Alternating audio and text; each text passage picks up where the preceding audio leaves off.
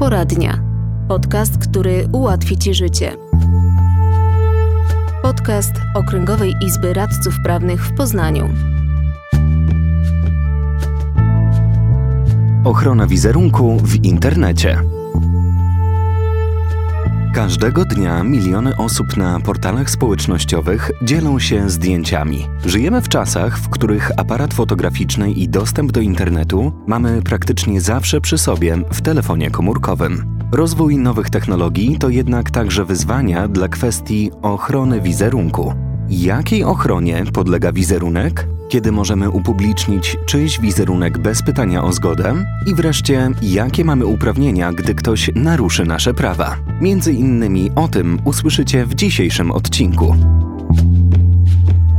Zgodnie z kodeksem cywilnym wizerunek zaliczany jest do podstawowych dóbr osobistych, chronionych przez prawo na równi ze zdrowiem, swobodą sumienia, wolnością czy tajemnicą korespondencji. Ochronę wizerunku gwarantuje także prawo autorskie. Zgodnie z tą ustawą rozpowszechnianie wizerunku wymaga zezwolenia osoby na nim przedstawionej. Zgoda nie może być dorozumiana. Powinna być wyrażona tak, by nie było wątpliwości co do jej zakresu i treści. Zapamiętaj. Każdej osobie fizycznej przysługuje ochrona wizerunku. Bez wyraźnej zgody osoby, której wizerunek chcemy opublikować, nie możemy tego zrobić. Jak to zwykle bywa, od każdej reguły istnieją wyjątki. Tak jest i w tym wypadku. Prawo przewiduje trzy przypadki, kiedy uzyskanie zgody na rozpowszechnienie cudzego wizerunku nie jest konieczne. Po pierwsze, jeżeli osoba, której wizerunek utrwalono, otrzymała umówioną zapłatę za pozowanie. To może być np. modelka, a konieczność uzyskania zezwolenia na publikację zdjęcia nie została wyraźnie zastrzeżona.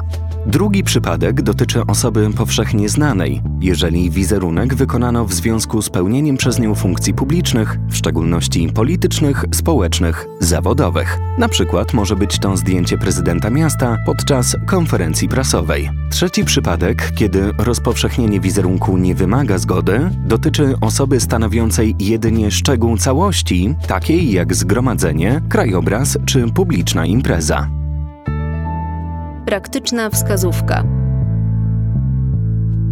W przypadku użycia wizerunku bez zgody przedstawionej na nim osoby albo w innym celu niż ten, na który wyraziła zgodę, przysługują jej liczne uprawnienia. Przede wszystkim może żądać natychmiastowego zaniechania naruszeń przez usunięcie zdjęcia zamieszczonego bez jej zgody. Można również domagać się, aby osoba, która dopuściła się naruszenia, złożyła publiczne oświadczenie o odpowiedniej treści i formie, np. w formie przeprosin na portalu, gdzie zamieszczono zdjęcie. Na żądanie poszkodowanego sąd może przyznać odpowiednią sumę pieniężną jako zadośćuczynienie za doznaną krzywdę lub zobowiązać sprawcę, by ten uiścił odpowiednią sumę na cel społeczny, który wskaże poszkodowany. Jeżeli na skutek publikacji zdjęcia osoba na nim uwieczniona poniosła szkodę, może również dochodzić odszkodowania. Zapamiętajmy.